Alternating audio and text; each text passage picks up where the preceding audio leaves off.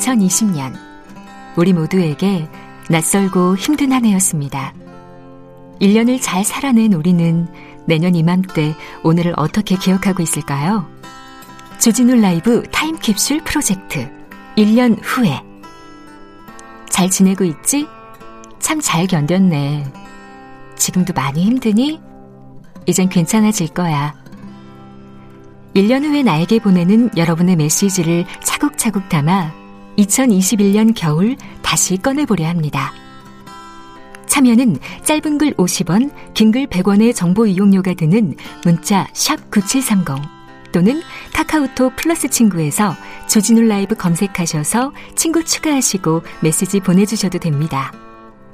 주진우 라이브 타임캡슐 프로젝트 1년 후에 여러분의 많은 참여 기다립니다.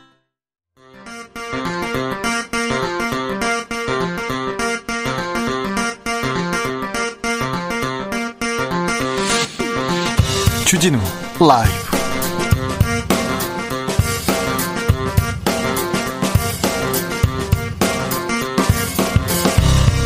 네, 2020년 12월 30일 수요일입니다. 추미애 법무부 장관 후임으로 판사 출신 박범계 의원이 내정됐습니다. 박범계 법무부 장관 내정자는 국민 국민 목소리를 경정, 경청해 검찰 개혁을 완수하겠다 각오를 밝혔습니다. 노영민 비서실장 등 청와대 참모진은 사의를 표명했는데요. 문재인 대통령은 연휴를 지내며 숙고하겠다고 밝혔습니다. 관련 내용 주스에서 정리하겠습니다.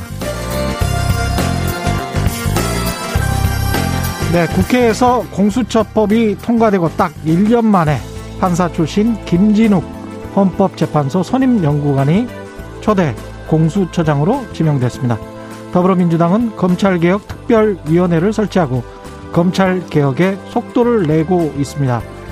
검찰 개혁을 향해 달려온 2020년 그리고 내년에 달려갈 검찰 개혁 시즌 2까지 민주당 검찰 개혁 특위 소속 황운하 의원과 이야기 나눠보겠습니다.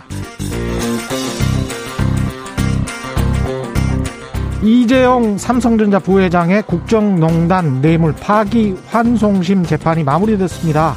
재판부가 삼성 준법 감시위 운영을 어떻게 평가할지가 쟁점이 됐는데요. 결국 특검은 이 부회장에게 징역 9년을 구형했습니다. 재판 5분 전에서 관련 내용 짚어봅니다.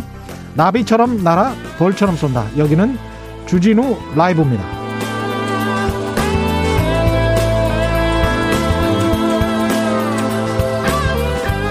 안녕하십니까. 최경령의 경제쇼를 진행하고 있는 진실탐사 엔터테이너 최경령입니다. 코로나와 함께한 2020년이 저물고 있네요.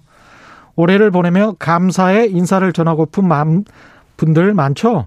코로나 방역 현장에 최전선에 있는 의사, 간호사, 역학 조사관들 모두 감사합니다. 올해를 정리하며 감사의 마음을 전하고픈 전하고 싶은 분들께 사연 보내주시기 바랍니다. 사연 주신 분들에게 감사의 마음을 담아서 모바일 커피 쿠폰으로 보답하겠습니다. 샵 9730 짧은 문자 50원, 긴 문자 100원에 100원이 드는 문자로 보내주시면 되고요. 콩으로 보내주시면 무료입니다. 오늘 순서 본격적으로 시작해 보겠습니다.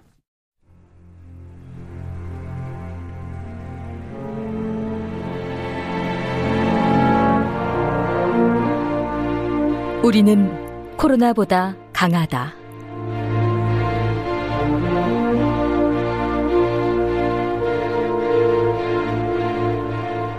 자가격리 주진우 기자, 진실탐사 엔터테이너 최경영 기자와 오늘도 함께 흔들림 없이.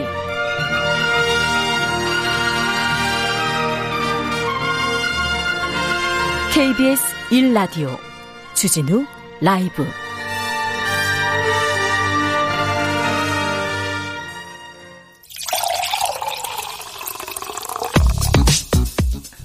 진짜 중요한 뉴스만 쭉 뽑아냈습니다. 주 라이브가 뽑은 오늘의 뉴스 주스. 네, 시사인 송재 기자 나오셨습니다. 안녕하세요. 네, 안녕하세요. 예, 최승열 님은 최 기자님 한 자리에서 연속 방송하시는 건가요? 아니면 자리, 스튜디오를 옮겨서 하시는 건가요? 예, 스튜디오 여기 계속 그래서 살고 있습니다. 예. 그냥 차렸습니다. 살림 차렸습니다. 코로나19 현황부터 한번 살펴볼까요? 네, 오늘 예. 0시 기준으로 국내 발생 확진자가 또 1000명 넘었고요. 1050명입니다. 예. 국내 발생 신규 확진자는 1025명, 그리고 해외 유입 사례는 25명인데요. 국내 신규 확진자 1,025명 가운데 705명이 또 수도권에서 나왔습니다. 예. 방역 당국은 급박한 증가 추이는 억제하고 있는데 음. 확진자 수가 1,000명대로 유지되는 국면이 계속되고 있다고 밝혔고요. 특히 감염 취약 시설인 요양병원과 요양시설에서 연일 확진자가 쏟아지면서 중환자와 사망자까지 또 급증하고 있고 최근 들어서는 동부구치소를 비롯해서 교정시설에서도 집단 발병이 확산하고 있다고 밝혔습니다. 예, 동부구치소 확진세가 이게 심상치 않죠, 이게? 네, 단일 시설 규모로는 최대인데요. 네. 오늘 법무부에 따르면 0시 기준으로 서울 송파구에 위치한 동부구치소 관련 코로나19 확진자가 총 792명입니다. 800명 거의 예. 되죠. 이 가운데 수용자가 771명이고 구치소 직원이 21명입니다.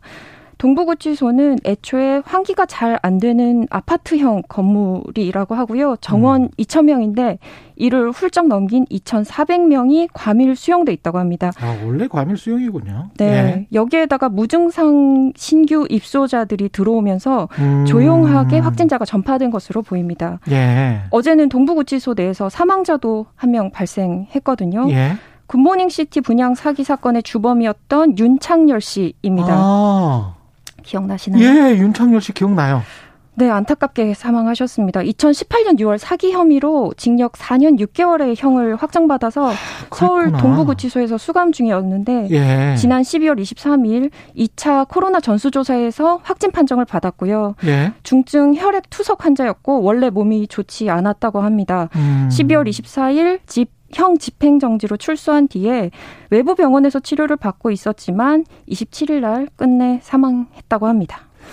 야, 이게 부라는 게 돈이라는 게 참 덫이 없군요. 예, 약간 그런 느낌이 좀 없지 않아 들죠. 예, 사기 사건 주범 이거 취재했었던 기자들 많을 텐데 네. 예. 동부구치소 소식 조금만 더 들려드리면요. 예. 어, 오늘 4차 전수조사를 하기로 했고 또 동부구치소 자체를 생활치료센터로 지정할 예정인데요. 음. 생활치료센터로 지정이 되면 확진되지 않은 수용자는 다른 구치소로 이송을 하고요. 예. 그리고 확진자 가운데서 무증상 또 경증 수용자들은 공간을 공간을 분리해서 관리를 계속 받게 됩니다. 이게 제일 중요한 것 같습니다. 공간 분리하는 것. 예. 6008님 아무래도 식료품 때문에 택배를 전보다 많이 시키게 되는데 택배 기사님들께 감사하다는 말씀 하셨고요. 7266님, 올 한 해 엄마로서 직업인으로 잘 해주셔서 감사합니다.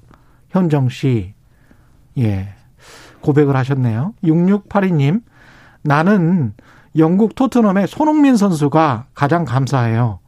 코로나 시국에 유일하게 기쁨과 사는 재미를 안겨준 선수. 예, 스포츠 스타들 참 고맙죠. 3022님은 뭐라고 하셨나요? 응급실 근무하는 의사입니다. 코로나 때문에 수고하는 우리 동료들, 간호사들, 인턴들, 레지던트들, 여사님들, 영상 기사님들 모두들 너무 수고하십니다. 모두들 다들 힘냅시다. 화이팅입니다. 코로나 물러가라. 유주아님은 최경련 기자님, 저희 아내가 최 기자님 왕팬이에요. 요즘 최경영의 경제쇼 하는 4시부터 7시까지 아내의 컨디션 너무 좋아 보이네요. 이렇게 말씀하셨습니다. 감사합니다. 네. 전파력 강한 영국 변이 바이러스. 이게 미국에서도 보니까 영국 갔다 오지 않은 사람이 발견됐다는 거 아니에요, 지금? 네, 여행 기록도 없고 또 예. 밀착 접촉 기록도 없는 20대 남성에게서 이 변이 바이러스가 발견이 됐는데요. 음. 여행 기록이 없기 때문에 이미 지역 사회에서 변이 바이러스가 퍼졌을 가능성이 있는 거 아니냐 이런 여론이 나오고 있습니다. 그러네요. 네, 전 세계 확산세도 심상치 않은데요. 워싱턴 포스트는 영국에서 시작된 변이 바이러스가 영국 이외에도 남아공, 호주, 일본 등 최소 17개국에서 발견이 됐고 거의 모든 경우에 영국을 여행한 이들이 대상이었다고 전했습니다. 예. 네, 한국에서도 오늘 변이 바이러스 감염 환자 2명이 추가로 확인이 됐거든요. 예. 방역 당국은 80대 남성과 20대 여성이 각각 변이 바이러스에 감염됐다고 밝혔습니다. 음.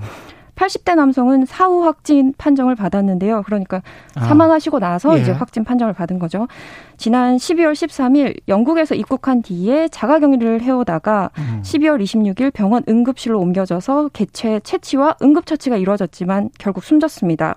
또 다른 한 건은 영국에서 아랍 에미리트를 음. 격리해서 입국한 20대 여성인데요. 예. 이 여성은 입국 검역에서 확진 판정을 받아서 현재 생활치료센터에서 격리 중입니다. 이로써 예. 다섯 예. 명이 이제 한국에서도 변이 바이러스가 발견이 된 거죠. 그러네요. 조심해야겠습니다. 문재인 대통령 초대 공수처장 후보로 김진욱 헌법재판소 선임연구관 지명했습니다.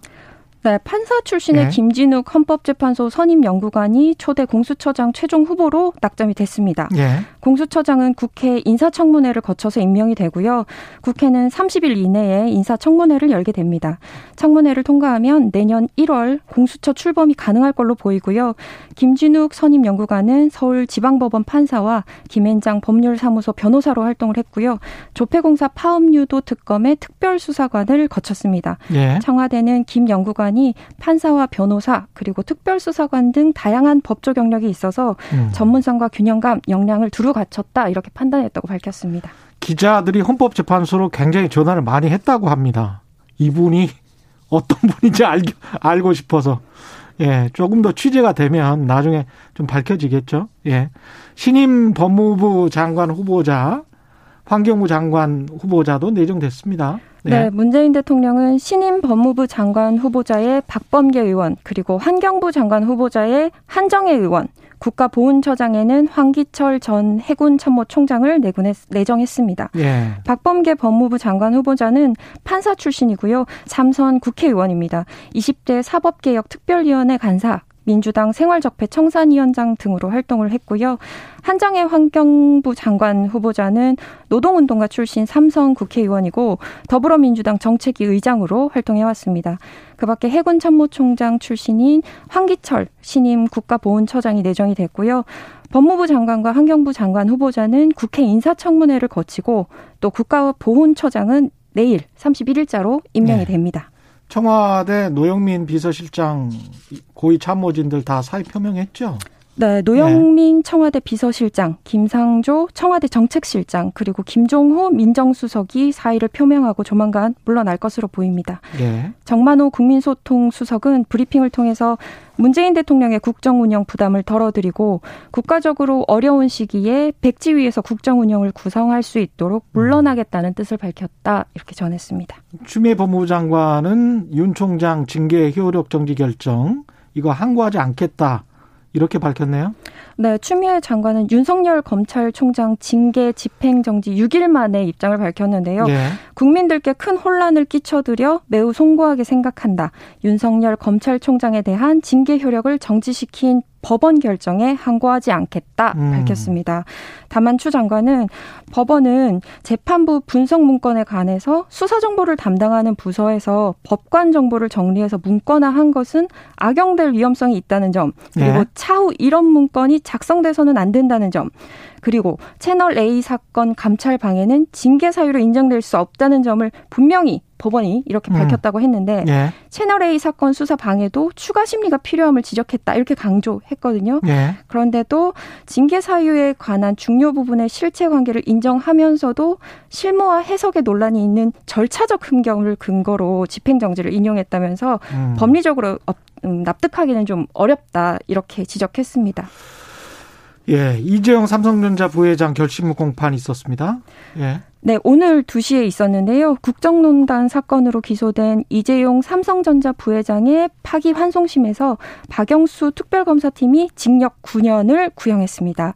최지성 전 미래전략실장과 장충기 전 미전실 차장 그리고 네. 박상진 전 삼성전자 사장에게는 각각 징역 7년, 7년, 황성수 전 삼성전자 전무에게는 징역 5년 이렇게 구형했고요. 특검은 우리나라 기업은 삼성과 삼성이 아닌 곳으로 나뉜다는 말이 이렇게 회자될 정도로 삼성이 압도적인 힘을 가진 그룹인데 우리 사회의 건전한 발전을 위해서는 부정부패의 단호한 모습을 보이고 모범을 보여야 하는 것이 삼성의 위치 이렇게 말했습니다. 예. 그러면서 국정농단 범행 과정에서 영향력이나 힘이 약한 다른 기업들보다 더 적극적이었고 또 쉽게 범죄를 저질렀으며 책임을 회피하는 모습을 보이고 있다 지적했는데요. 다만 특검은 파기환송 전 1심과 2심에서 모두 징역 12년을 구형했던 것보다는 음. 구형량을 좀 다소 낮췄고요. 낮췄네요. 네, 대법원에서 네. 일부 혐의의 무죄가 확정된 점을 고려했다 이렇게 설명했습니다. 정광훈 사랑제일교회 목사님, 목사는 무죄 판결을 받았습니다. 네, 이것 역시 오늘 재판이 있었는데요. 네. 이 공직선거법 위반과 명예훼손 혐의로 재판에 넘겨졌습니다. 이 무죄 판결을 받았는데요. 정광훈 목사 지난 4월 15일 총선을 앞두고 서울 광화문 집회에서 자유우파 정당을 지지할 것을 호소하고 사전 선거 운동을 한 혐의를 받은 바 있습니다. 그렇죠. 또 문재인 대통령을 간첩 이렇게 불렀는데 이 명예훼손 발언한 혐의로 예. 적용이 됐습니다. 예. 이 재판부는 정광훈 목사의 발언은 아직 정당별 후보자가 특정되지 않은 시점에서 나왔고 음. 자유우파 정당이라는 개념도 어떤 정당을 말하는 건지 모호해서 선거 운동으로 볼 수 없다 이렇게 예. 판단을 했고요. 또 문재인 대통령을 간첩이라고 부른 건 비유적 표현으로 의견을 드러낸 것일 뿐 사실을 적시한 건 아니므로 명예훼손이라고 할 수는 없다 이렇게 음, 봤습니다. 사실이 아니고 주장이기 때문에 명예훼손이 아니다. 네, 그리고 예. 뭐 공인에 대해서 표현의 자유가 더 넓게 인정이 되어야 한다 이런 얘기도 덧붙였습니다. 공인에 대해서는 표현의 자유가 더 넓게 인정돼야 된다. 예, 더 자세한 내용, 예, 이재용 재판, 뭐 정광훈 재판 관련해서는 재판 5분 전에서 좀 2부에서 자세히 짚어보고요. 정부가 5인 이상 집합금지 명령을 어기고 심야 파티룸 술자리를 즐겼던 구의원이 있었습니까? 네, 좀 예. 성함을 정확하게 좀 알려드리고 싶은데요. 예. 최우진 마포구 의원입니다. 예. 지난 12월 28일에 서울 마포구 홍대 인근 건물에서 늦은 밤까지 시끄러운 소리가 난다는 경찰의 신고가 접수가 됐고요. 예. 출동했습니다, 경찰이요. 예. 해당 장소는 간판이 없이 예약제로 운영이 되는 파티룸이었고요. 어. 네, 서울시는 같은 날 코로나19 확산 방지를 위해서 연말 연시 5인 이상 모임을 하면 불시에 단속에 나서겠다 이렇게 밝혔는데요. 음. 위반하면 운영자는 300만 원 이하 또 이용자는 10만 원 이하의 과태료가 부과가 됩니다. 예. 경찰이 현장에서 확인을 한 결과 밤 11시가 넘은 시간에 다섯 명이 술자리를 갖고 있었고요. 그 중에 한 명이 최우진 의원으로 확인이 됐습니다. 네. 최우진 구의원의 해명이 좀 더 큰 비난을 받고 있는데요. 음. 지역구 주민에게 인사를 하러 간 자리였다. 자영업자의 어려움을 들어주다가 미처 빠져나오지 못했다. 그리고 파티룸인지 몰랐다. 사무실인 줄 알았다. 이렇게 해명했거든요. 아, 사무실에서 파티하는 거는 괜찮나요? 그렇지 않습니다, 물론. 국민의힘은 즉각 사퇴해야 한다. 이렇게 예. 강도 높게 비난했고요. 예. 어떤 고충을 들어주기에 도대체 밤 11시가 동네 밤 11시에 동네가 시끄러울 정도로 음악을 틀어놓고 예. 술 파티를 하느냐 황당할 뿐이다. 이렇게 논평을 밝혔습니다. 예. 북한의 대북 전단 살포하는 행위를 금지하는 법안이 공포됐는데 북한 인권단체들은 헌법 소원 냈습니다. 지난 14일 국회 본회의를 통과했던 대북 전단 금지법입니다. 이 예. 어제 공포가 됐는데요. 예. 내년 3월 30일부터는 군사 분계선 일대에서 북한에 대한 확성기 방송 그리고 시각 매개물을 게시하고 전단을 살포하는 이 행위로 국민의 생명과 신체를 위해하거나 또 심각한 위험을 발생시키면 3년 이하의 징역 또는 3천만 원 이하의 벌금에 음. 처해지게 됩니다. 그런데 법안 개정에 반발하는 북한 인권단체 27곳이 즉각 대북 전단 금지법에 대한 헌법 소원을 냈고요. 예. 이 법은 접경 지역 주민의 안전을 구실로 가족으로부터 최소한의 쌀, 또 의약품 지원도 못 받게 하는 반인도적인 법이라면서 헌법 소원 청구 및 효력 정지 가처분 신청을 했다고 밝혔습니다. 청구서에서 대북전단 금지법이 표현의 자유와 행복 추구권 그리고 대한민국 정통성과 정체성을 침해하고 위배한다면서 그 취지를 밝혔습니다. 대법원이 서초구 반값 재산세 조례 개정안 효력 중단을 인용했습니다. 네, 예. 이른바 반값 재산세로 불리는데요. 예. 서초구 조례안 효력을 멈춰달라는 서울특별시의 요청을 대법원이 받아들인 겁니다. 그러면 이게 서초구청장의 영이 안 쓴 거게 되는 거죠? 그렇죠. 예. 그리고 예. 반드시 받아들여졌어야만 하는 것이라고 음. 생각을 하는데요. 예. 이 내용을 좀 들여다볼 필요가 있겠습니다. 서초구 의회는, 의회는 지난 9월 25일 구민들의 재산세 부담을 줄여주겠다면서 개정 조례안을 의결했습니다. 네. 시가 표준의 9억 원 이하의 주택을 한 채를 보유한 가구에 대해서 2020년도분 재산세 중에서 자치구 몫의 50% 그러니까 총액 기준으로는 25%인데 음. 이 재산세를 감경해 주겠다고 했거든요. 예. 이 개정 조례안이 지난 10월 23일 그대로 공포가 됐고요. 서울시는 조례안 의결 무효 확인 소송을 청구하는 한편 효력을 멈춰 달라면서 집행 정지 신청을 낸 겁니다. 예. 서울시는 서초구의 개정 조례안이 어, 상위법인 지방세법에 어긋나서 효력이 없다고 입장을 밝혔고요. 음. 서초구가 주택 소유 조건 등을 근거로 세율을 차등 적용하면 상위법에서 위임한 범위를 벗어난 것으로 보고 있습니다. 예. 정부가 일률적으로 재산세 인하 방안을 이제 적용을 하고 있는데 예. 서초구가 고가주택 소유자에게만 재산세 경감 혜택을 줌으로써 조세의 그 역진성, 저, 저소득자가 오히려 세금을 더 많이 부담하게 되는 이런 행위를 가담하게 된 가담하게 된다는 게 서울시의 음. 주장입니다. 예. 대법원은 그 서울시는 집행정지 신청이 회복하기 어려운 손해를 발생 어 회복하기 어려운 손해 발생을 피하기 위한 긴급한 필요가 있을 것도 본안 청구가 이유 없음이 명백하지 않을 것이라는 인용 요건을 충족한다고 판단해서 즉각 이 어, 대법원이 서울시의 요청을 받아들인 것으로 보입니다. 회복하기 어려운 손해 이게 요새 자주 나옵니다. 예. 전부 이 소송으로 가는 것 같은데 그냥 정치로 좀 많이 풀었으면 좋겠습니다. 예. 주스 시사인 송재 기자와 함께했습니다. 고맙습니다. 네, 감사합니다. 예. 이어서 이 시각 교통정보 알아보겠습니다. 교통정보센터 정현정 씨 나와주세요. 주진우 라이브.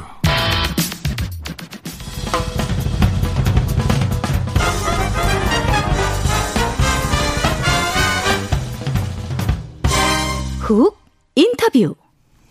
모두를 위한 모두를 향한 모두의 궁금증 훅 인터뷰.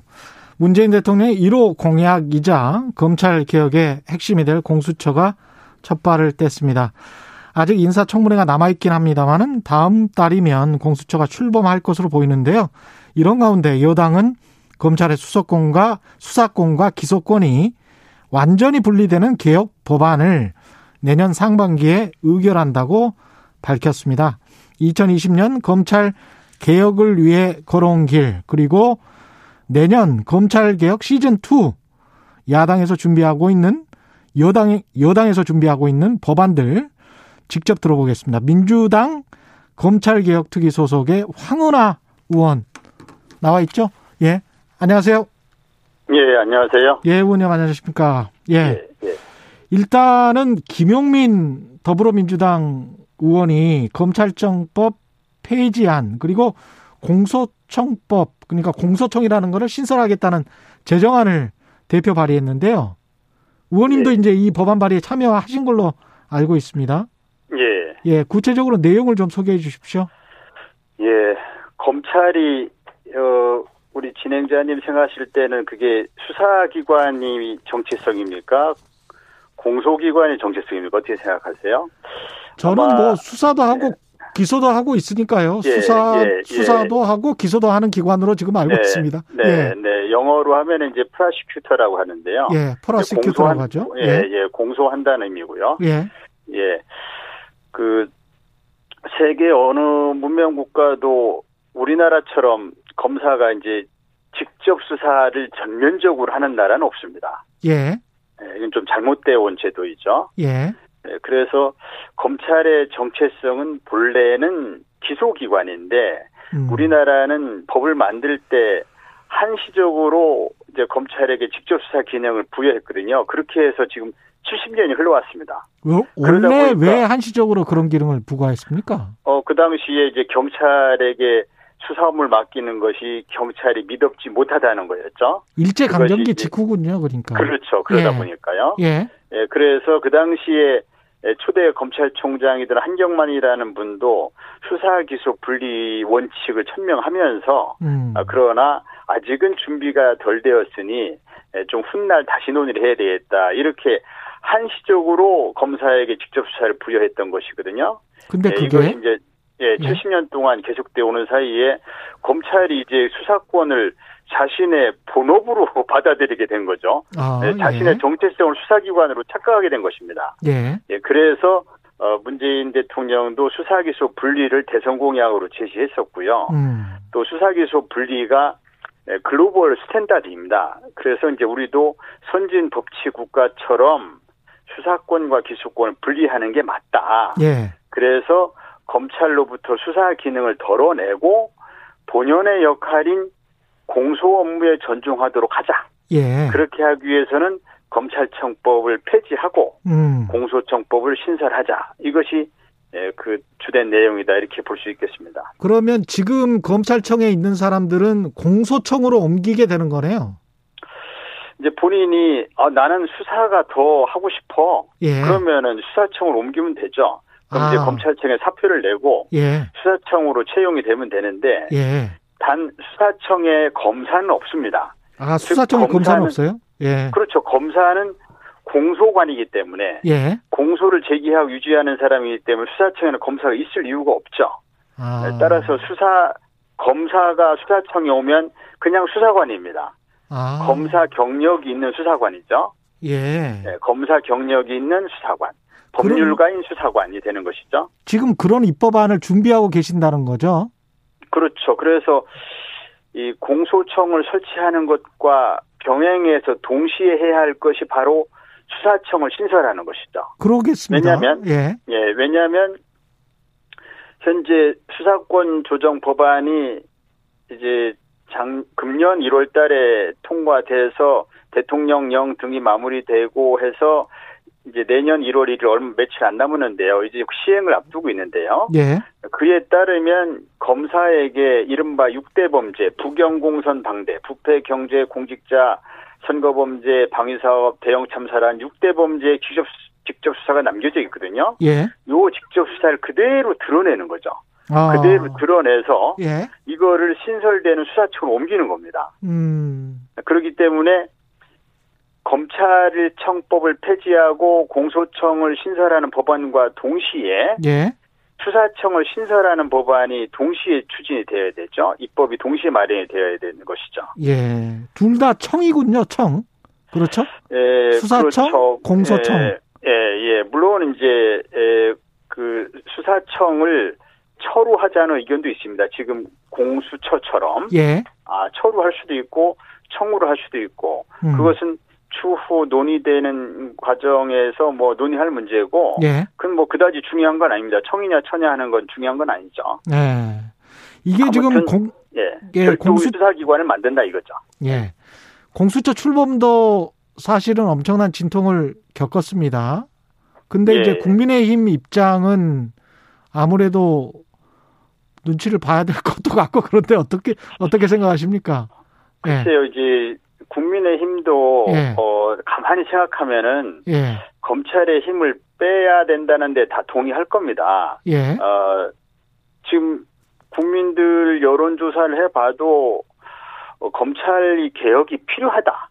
검찰권이 너무 세니까 검찰권을 분산시켜야 하고 축소시켜야 한다는 데에 대해서는 다들 동의하지 않습니까? 예. 예, 그래서 국민의힘도 검찰권을 축소시켜야 한다. 또는 그 방법이 수사기소 분리다라는 거에 대해서는 동의할 것입니다. 음. 그런데 지금 검찰이 문재인 정부를 수사권을 가지고 공격하는 형국이 있지 않습니까? 그러다 네. 보니까 어, 검찰총장이 반 문재인 정서의 중심에 서 있는 그런 형국이거든요. 그렇죠. 그러다 네. 보니까 어, 검찰과 야당이 이상하게 이제 동맹군이 돼버렸습니다. 음. 그래서 검찰이 싫어하는 걸 같이 싫어해주고 예. 검찰이 반대하는 걸 같이 반대해주는 그런 어떤 이해관계를 같이 갖는 그런 상황이 돼서 그렇지 예. 개별 의원들은 다 그 검찰권 축소 분산에 다 동의할 겁니다. 아니 근데 의원님 말씀과는 달리 국민의힘 권성동 의원 그다음에 국민의당 권은희 원내대표는 검찰의 수사 종교권을 부활시키고 대통령의 검찰총장 인사권을 일부 제한하는 법안을 공동 발의했단 말이죠. 이거는 검찰의 힘을 더 강화시키는 쪽 아닙니까? 어, 그러니까 뭐 정략적인 판단이겠죠. 네. 검찰권을 강화한다는 거에 대해서 어떤 의원이 예, 그런 생각을 하겠습니까? 그런데 예, 지금 이제 일단 뭐 정치적인 계산으로 음. 어뭐 법안 발의야 얼마든지 할 수 있죠. 예. 그리고 여당이 수사기소 분리 법안을 추진한다 하니까 맞불을 놔야 된다는 그런 생각으로 어 뭐 그런 법안을 발의할 수 있겠죠. 네. 일삼 말이야 의원들의 고유 권한이고 자유지 않습니까? 말릴 수도 없고요. 예, 그건 의원의 자유다. 1315님 그렇다고 네. 그 권한을 그러니까 수사 권한이죠. 수사 권한을 네. 왜 경찰이 가져가야 하나요? 점, 점점 공룡, 공룡이 되어 가는데 경찰이 가져가는 게 아니고 예. 여기서 여기서 굉장히 중요한 그 말씀을 드리겠는데 예. 신설되는 수사청은 경찰이 아닙니다. 아 경찰이 아니에요? 경찰이 아니에요. 예. 아, 그래서 그러기 때문에 경찰이 아니면 누가 경찰도 아니고 검찰도 아닌 수사관이 정체성입니다. 수사관. 아, 그냥 에이전트. 수사관. 예. 예, 그냥 수사관입니다. 예. 예, 그냥 수사관의 정체성입니다. 경찰도 아니고 검찰도 아닙니다. 그래서 오해하는 분들이 예. 검찰의 직접 수사를 빼서 경찰로 이관하는 걸 오해하는 분들이 계세요. 근데 경찰청에 아닙니다. 있었던 분들이 그 수사청에 대부분 가지 않을까요? 검찰에 있던 분이 대부분 가겠죠. 아, 검찰 수사관으로 아, 있었던 예. 분들이? 그렇죠. 예. 예. 검찰 수사관에 있던 분이 대부분 갈 겁니다. 예. 오히려 그게 좀 걱정스러운데요. 검찰 수사관들이 대부분으로, 대부분 검찰 수사관으로 채워질 때 그 조직에 좀 검, 너무 친검찰적인 조직이 되지 않을까라는 우려를 할 수 있겠죠. 저는 저 국민들이 이게 제일 궁금할 것 같아요. 이렇게 수사와 기소권이 분리가 되면 국민들에게는 진짜 뭐가 이득인 건지 이득이 있습니까? 그러니까 예. 지금과 같이 지금 검찰로 인해서 나라가 얼마나 시끄럽고 국론이 분열되고 어 뭐 전관 예우 등 해서 사법 정의를 신뢰할 수 없다. 사법 시스템에 대한 불신이 OECD 37개국 중에 꼴찌고 이런, 이런 모든 문제들이 국민들과 관련 없는 문제입니까? 음. 이게 다 국민들의 문제죠. 예. 네. 그래서 그런 사법 정의를 회복하는 일이고 검찰과 어, 권력기관들을 바로 세우는 일인데 이걸 국민들과 무슨 관계 있냐고 하면은 민주주의가 국민들과 무슨 관계 있습니까? 이렇게 묻는 거와 똑같은 질문이죠. 예. 오늘 문재인 대통령이 공수처장으로 김진욱 헌법재판소 선임연구관을 지명을 했습니다. 일단 예. 어떻게 평가하시는가요? 두 분이 추천되는데 한 분이 지금 김진욱 그 지명자고, 예. 예, 또 한 분은 이제 검사 출신인데, 어, 검사 출신이 초대 공수처를 맡는 것은 아무래도 좀 맞지 않다. 음. 왜냐하면 이제 공수처의 여러 역할 중에 하나가 검사들의 부패 비리에 대한 어, 수사도 한 분야를 차지하는데 검사 출신은 아무래도 그 그거에 그 분야에 있어서 어, 공정하게 수사한다는 좀 담보 공정 수사를 담보하기 어렵지 않냐라는 그런 한계 때문에 불가피하게 이제 검사 출신을 배제하다 보니까 어 이제 지금 김진욱 헌법재판소 선임연구관 이분이 지명이 된 것이죠. 예. 이분은 판사 경험도 있고 헌재 연구관 경력도 있고 또 김현장에 오랜 동안 12년간인가 있었는데 김현장에 오래 있었다는 것 때문에 이에 대한 그 거부감을 표하는 분도 많더라고요. 음. 하지만 이제 이분이 또 학구적이고 어 비교적 그 정파적 색깔이 약하고 균형 감각을 갖춘 인물이다. 아, 인권법에 관심이 많은 그런 학구적인 분이다. 정치적 중립성도 어느 정도는 담보된다. 이게 이제 대한변협 추천한 분이 대한변협 회장이거든요. 예. 네, 대한변협 회장 추천한 이찬희 회장의 평이거든요. 음. 그래서 어 대한변협이 정파성 있는 분을 추천하지는 않으시라 보고요. 예. 어, 그래서 초대 공수처장으로서는 그 무난한 인물 아닌가. 왜냐하면 정치적인 논란에 초대 공수처장 휩싸이면은 공수처 안착에 좀 여러 가지 좀 장애인이 되니까요. 음. 그래서 비교적 뭐 수사 경험이 좀 부족하다는 지적도 있지만 음. 공수처장이 수사 경험이 꼭 풍부할 필요는 없거든요. 네, 그래서 무난한 인물로 저는 보고 있습니다. 네, 국민의힘은 반대로 정권을 위해 맞춤 제작된 공수처장을 선택했다. 이렇게 비판을 하고 있습니다. 국민의힘이야 공수처 출범 자체를 정략적인 목적으로 계속 예. 막았지 않습니까? 누가 예. 공수처장을 지명돼도 어떤 비판이든지 했겠죠. 그 의원님은 윤 총장, 윤석열 총장에 대한 탄핵 소추 검토 이야기도 꺼내셨는데 여전히 탄핵은 필요하다 이렇게 보시나요? 저는 그 굳이 얘기하자면 조건부 탄핵론입니다. 즉 탄핵을 즉각 추진하자는 것이 아니고 예. 윤 총장이 검찰총장이라는 직책을 활용해서 앞으로도 어 정치적인 행보, 음. 그러니까 편파적인 수사를 하면서 어 사실상 그 대권 행보를 즉 현 정권을 공격함으로써 음. 반 문재인 정서의 구심점에 서려고 하는 그런 정치 행보를 계속 보인다면 이에 대해서 통제 방안이 현재 남은 것은 입법 권력에 의한 통제밖에 없거든요. 예. 입법 권력에 의한 통제가 이제 탄핵 소추죠. 예, 음. 예, 그래서 이것을 그 헌법과 법률에 위배된 검찰총장의 그런 그 비위, 중대한 비위를 입법부가 이걸 수수방관하고 있는 것은 입법부의 직무유기죠. 그렇기 아. 때문에 그런 상황이 온다면 탄핵을 해야 한다. 라는 그 조건부 탄핵론에 가깝고요. 예. 어, 지금 지금은 검찰 제도 개혁에 집중해야 할, 할 때다. 저는 뭐 그런 생각을 하고 있습니다. 그리고 국민들께서 코로나 문제 굉장히 힘들어 하시고 예. 여러 가지 부동산 문제 등 때문에 굉장히 짜증나 계시기 때문에 이런 코로나 방역 문제나 부동산 예. 문제 이런 등에 좀 집, 당력을 집중해야 한다. 저는 그렇게 보고 있습니다. 그렇지만 탄핵은 언제든지 있을 수 있는 어, 칼집에 넣어둔 예리한 칼로 음. 가지고 있어야 한다 이렇게 생각하는 것이죠. 마지막으로 짧게 경찰청 네. 그 경찰법 개정안 있잖아요. 예. 이것도 지금 계속 추진 중이죠.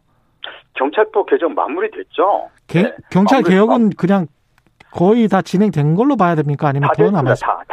다된 겁니까? 끝나 끝나서 예. 국수본 예. 출범했고 예. 자치경찰제 도입됐고 예. 다만 자치경찰제는 이게 이제 경찰법이 1월 1일 며칠 안 남았는데 음. 예, 새해부터 시행이 되는데 예. 다만 자치경찰제만은 6개월의 유예 기간을 뒀습니다. 준비 기간을 둔 것이죠. 그렇군요. 그 외에는 다 마무리돼서 음. 1월 1일부터 시행이 됩니다. 예, 경찰 법 관련 개정은 마무리된 겁니다. 네. 알겠습니다. 지금까지 황운하 더불어민주당 의원이었습니다. 고맙습니다. 네.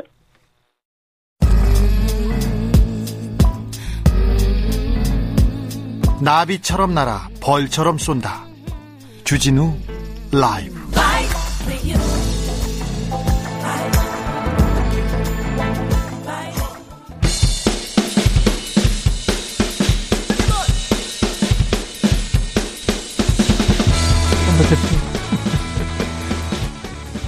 예, 틱탁, 틱탁. 현란한 입담의 환상 드리블.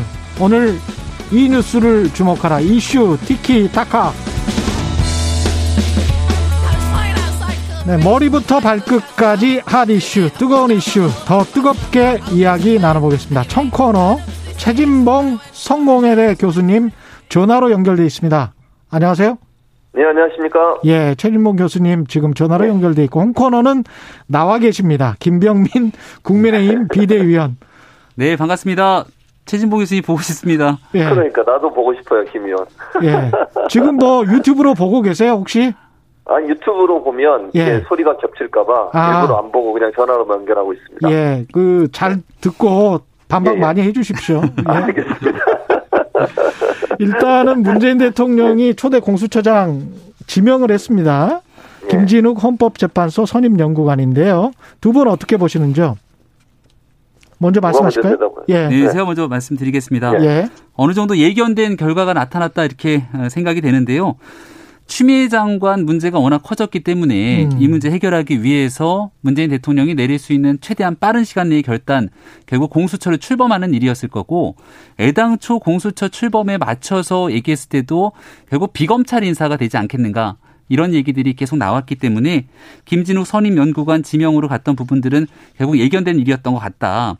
하지만 이 지금 공수처가 신속하게 출범한다 하더라도 바로 얼마 전에 유인태 전 국회 사무총장이 이런 얘기를 하지 않았습니까? 추미애 장관에 관련돼서 소설 쓰시네, 쓰시네 라고 얘기할 때부터 알아봤다. 애당초에 국민이 원하고 있는 검찰 개혁의 여망이나 열망들을 상당 부분 좀 땅에 떨어뜨리게 만든 것 아니냐 이런 얘기들이 나오고 있는데요.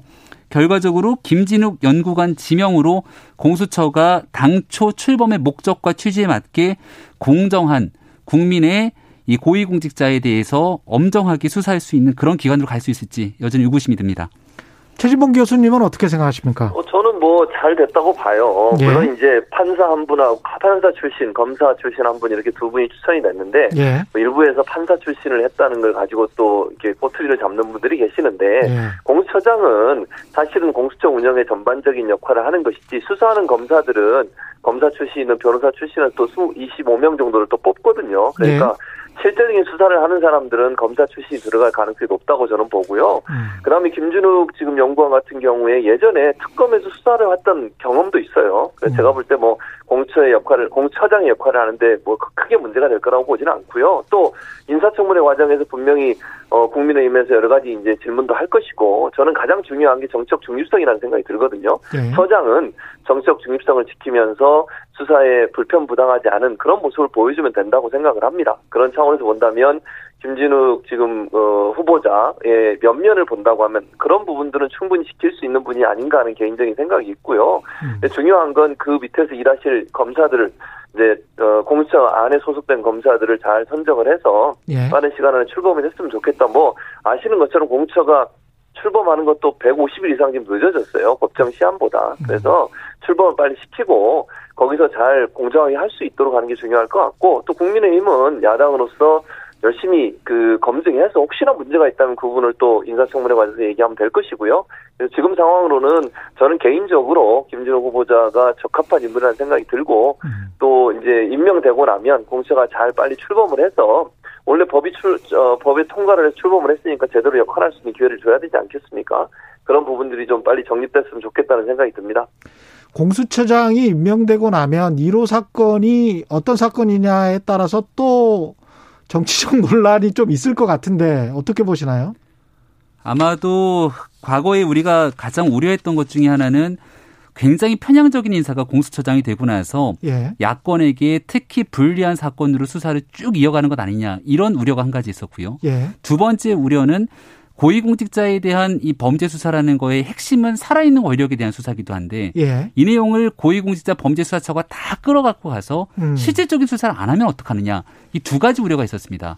아마도 김진욱 선임연구관이 실질적으로 공수처장이 되게 되면 예. 첫 번째 우려에 대해서는 어느 정도 조금은 그 걱정을 덜 수 있지 않을까. 음. 애당초 생각했던 것보다는 조금 중립적인 인사라는 평가가 있기 때문에 예. 그 부분에 대한 우려는 덜 수 있는데 예. 두 번째가 핵심입니다. 대통령도 얘기했듯 아니 살아있는 권력까지 수사라고 하는 공수처를 야당이 왜 반대하냐 그랬는데 예. 결국 공수처 1호 수사 대상에서 이런 살아있는 권력에 대한 수사까지 맹 정말 통렬하게 할 수 있다는 모습을 보여주지 못하게 된다면 이거 야권이 제기하고 있는 문제처럼 공수처 출범으로 실질적인 권력에 대한 수사 다 뭉개는 것 아니냐 이런 비판에서 자유로울 수 없다고 봅니다. 이 살아있는 권력은 검사나 판사도 다 포함되는 거죠. 원래 공, 공수처 수사 범위에 그게 포함돼 있습니까? 포함이 돼 있으니까 검, 검사, 판사 그리고 고위공직자 등에 대한 내용들이 같이 포함이 됩니다만은 예. 여전히 검찰 조직 내에서는 윤석열 검찰총장을 비롯해서 한동훈 검사장, 소위 말해서 정권의 살아있는 권력을 향해서도 수사하려고 했지만 음. 거기에 눈밖에 나 있는 사람들에 대해서도 또 다른 권력을 바탕으로 수사가 진행됐습니다. 음. 가장 중요한 살아있는 권력이라는 것은 결국 네. 국민이 선출했지만 5년 단임제 국가 속에서 무소불위의 권력을 행사하고 있는 청와대 권력과 현재 정권의 권력에 대해서 과연 공수처가 어느 정도의 수사의 모습을 보여줄지가 핵심이라고 봅니다. 최 교수님은 어떻게 생각하십니까? 어, 저는 원칙에 따라 할 거라고 생각해요. 그리고 네. 사실 공수처가 수사 지금 김명민 의원이 얘기하셨듯이 음. 공수처의 수사 대상은 권력이에요, 권력. 그러면 현재 권력을 누가 잡고 있습니까? 여당과 청와대가 잡고 있는 거 아닙니까?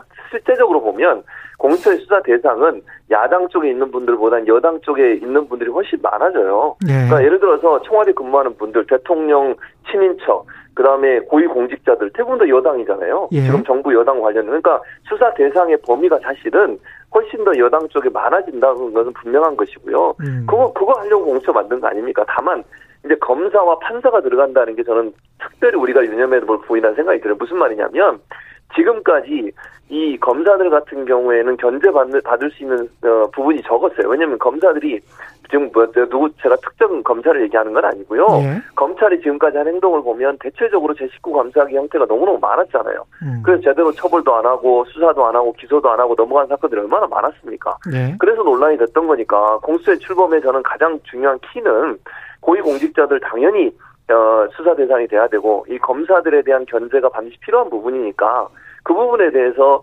저는 이제 의미 있는 부분이라는 생각이 들고 이제 김병미 의원 말씀하신 것처럼 그게 혹시나 현, 현 어떤 그 권력에 대한 수사를 하고 있는 검사에 대한 핍박이 되지 않겠냐 이런 우려를 하시는 건데 네. 아무 그 증거도 없이 무슨 뭐 어떤 그 내용도 없이 그냥 수사를 할 수 있겠습니까? 저는 그렇게 불가능하다고 생각해요. 지금 어느 시대인데 그렇게 할 수 있는 건지 저는 음. 잘 모르겠고요. 네. 또 하나는 저는 뭐 아까 열거하신 몇 분들 그분들이 정말 문제가 없다면 수사하면 안 되죠. 그러나 반대로 얘기해서 그분들이 만약 실제적으로 문제가 있고 사건이 연루가 돼 있는데 수사를 안 하는 것도 이상한 겁니다. 실은. 네. 그러니까 정권에 대한 수사를 하고 있으니까 검찰총장 수사하지 말라거나 예컨대 음. 검찰총장 가족에 대한 수사를 중단하라 그것도 사실은 또 다른 문제가 발생하는 거 아니겠어요. 그래서 저는 공정하게 그 뭐 수사를 하는 사람이든 안 하는 사람이든 문제가 있다고 판명된 사람들이나 아니면 어, 기소할 수 있는 충분한 어떤 자료들이 있거나 증거들이 있을 때는 거기에 대해서 공수처가 눈치 안 보고 음. 그냥 수사해야 된다고 봐요. 그리고 저는 중립성을 반드시 지켜야 한다고 생각합니다. 그런 차원에서 만약에 중립성을 지키지 않으면 야당이 또 가만히 있겠습니까? 그런 차원에서 본다고 하면 우리가 우려하는 것처럼 일부에서 공수처가 네. 뭐 정권의 어떤 어, 어, 하명을 받을 수사하나 이런 일은 없을 거라고 저는 생각하고 있으면 저도 그건 반대하겠습니다. 만약 그런 일이 있다고 하면 시간이 별로 없어서 바로 그 드라마 이야기 좀 해볼게요. 공수처 관련된 드라마 언더커버 관련해서 국민의 힘이 법적 조치까지 경고한 상태인데 이건 어떻게 봐야 되는 건가요? 아마도 과방위 내에서 얘기들이 좀 나왔던 모양입니다. 예. 그리고 박성중 의원을 비롯해서 아마 얘기들이 나왔던 것 같은데요. 음. 실제로 공수처가 아직 출범조차 하지 않은 상태고 한 번 더 가보자는 길이기도 합니다. 예. 근데 이게 여권에서 검찰 개혁의 거의 핵심과 전부인 것처럼 아, 많이들 얘기하고 있는 상황에서 내년도에 보궐선거 바로 직전에 맞춰서 이 공수처에 관련된 어, 드라마가 굉장히 미화되듯이 나타나게 된다면 음. 정치 편향적이라고 하는 비판을 받기는 좀 상당하다라는 생각이 들고요. 이상하다. 예, 시점도 그렇고 예. 여기에 대한 미화성 분위기라든지 이런 예. 측면들에 대한 뭔가 정치적인 문제를 얼마든지 야당 입장에선 제기할 수 있는 지점이라고 봅니다. 음. 다만 이제 여기에 대해서 법적 조치까지 가는 것이 옳으냐라는 부분들에서는 또 표현의 자유라든지 예. 방송 편성의 자율이라든지 이런 부분들이 부딪히고 있는 거라 방송법이 아마, 있잖아요. 아마 예. 거기에 대해서는 충분하게 여러 가지로 더 추가적인 검토가 있을 거라고 생각합니다. 예, 최진봉 교수님 여기 관련해서 전문가신데요. 그렇죠. 예. 네. 그러니까 저는 김병미 의원이 마지막 얘기했던 부분에 전적으로 동의해. 무슨 말이냐면 예. 정치권이 어떤 방송기 자체적으로 편성하고 프로그램 제작하는데 왈가왈부 하는 것 자체가 압력입니다. 음. 지금 계속 국민의힘이 그렇게 주장하고 계시잖아요. 왜 정치권에서 언론에 압력을 가하냐. 예컨대 뭐 방송 재승인하는 과정에 있어서도 압력이다 이렇게 주장을 하고 있으면서 또 아니 JTBC가 죄송합니다 방송사 이름을 얘기해보자면 어쨌든 모 방송사가 예. 프로그램 제작하는데 그걸 정치권이 하라는 것도 아니잖아요. 그걸 하라고 누가 압력을 가했다거나 아니면 그 뭐 하지 않으면 뭐 불이익을 당한다거나 그게 음. 아니라 방송국 자체적으로 프로그램 만드는 것까지 어, 정치권이 왈가왈부를 하면 그 자체가 저는 압력이라고 봅니다. 음. 그게 방송법의 편성의 자유, 그 다음에 제작의 자유를 침해하는 겁니다. 방송법 사조에 보면 편성과 제작의 자유를 침해할 수 없게 돼 있어요. 어떤 권력도. 음. 그런데 정치권이 나서 그 얘기 한마디 하면요. 반대로 이런 얘기가 어, 여당에서 있었다고 생각해 보세요. 야당이 가만히 있었겠습니까? 저는 이렇게 얘기하는 것 자체가 본인들이 그렇게 주장하시는 언론의 자유, 표현의 자유를 보장하라고 하는 주장에 정 정반대로 배치되는 모습이다. 국민의힘 지금까지 국민의힘이 지금까지 했던 얘기를 지키시기 위해서라도 이런 얘기 하시면 안 됩니다. 그게 뭐 정말 누가 압력을 가해했다면 그건 정말 비판받아 마땅하지만 자, 자체적으로 방송국이 알아서 제작하는 내용까지도 정치권이 이러다 저러다 얘기하는 것 자체는 그건 또 아직 방송도 되지 않았는데 편성하지 말라고 얘기하는 것은 명백한 방송법 위반은 바로 국민의힘이 하고 있는 겁니다 지금. 압력이나 뭐 어떤 커넥션이 있었다 여당에서 뭐 주문을 했다 이런 거는 지금 어떤 증거나 뭐 이런 거는 그런 없죠? 부분들을 얘기하는 건 분명히 아니고요. 예. 이 방송에 관련돼서 어, 실질적인 정치적 중립에 대한 의무들을 다하기 위해서 해야 되는 기본적인 책무들이 존재하는데 예. 지금 현재 초대 공수처장 관련해서 앞서도 설명을 드렸습니다마는 예. 현재 고위공직자 범죄수사처가 출범하지 않고 있는 상황이지만 음. 딱 거기에 맞는 시점 그리고 선거 아, 목전에 둬서 이런 일들이 뭔가 편향적으로 진행된다면 이것이 정치적으로는 소위 말한 문재인 대통령과 더불어민주당이 주장하고 있는 여권의 논리들과 너무 흡사하게 이루어지는 것 아니냐. 음. 이러한 문제들에 대해서 지적할 수 있는 건 야당의 역할이고 예. 국민이 생각하고 있는 지점들을 받아서 이야기하는 것입니다. 예. 이런 야당의 역할을 실질적으로 하지 못하도록 이것마저 문제가 된다면 예, 우리 말 한번 네, 해봤을 뿐이다. 네, 네, 그 정도에 대한 비판은 충분히 받아들일 자격이 있다 있어야 된다고 생각합니다. 예, 잠시 숨 좀 돌리고 6시 2부에 이슈 티키타카 이어가겠습니다.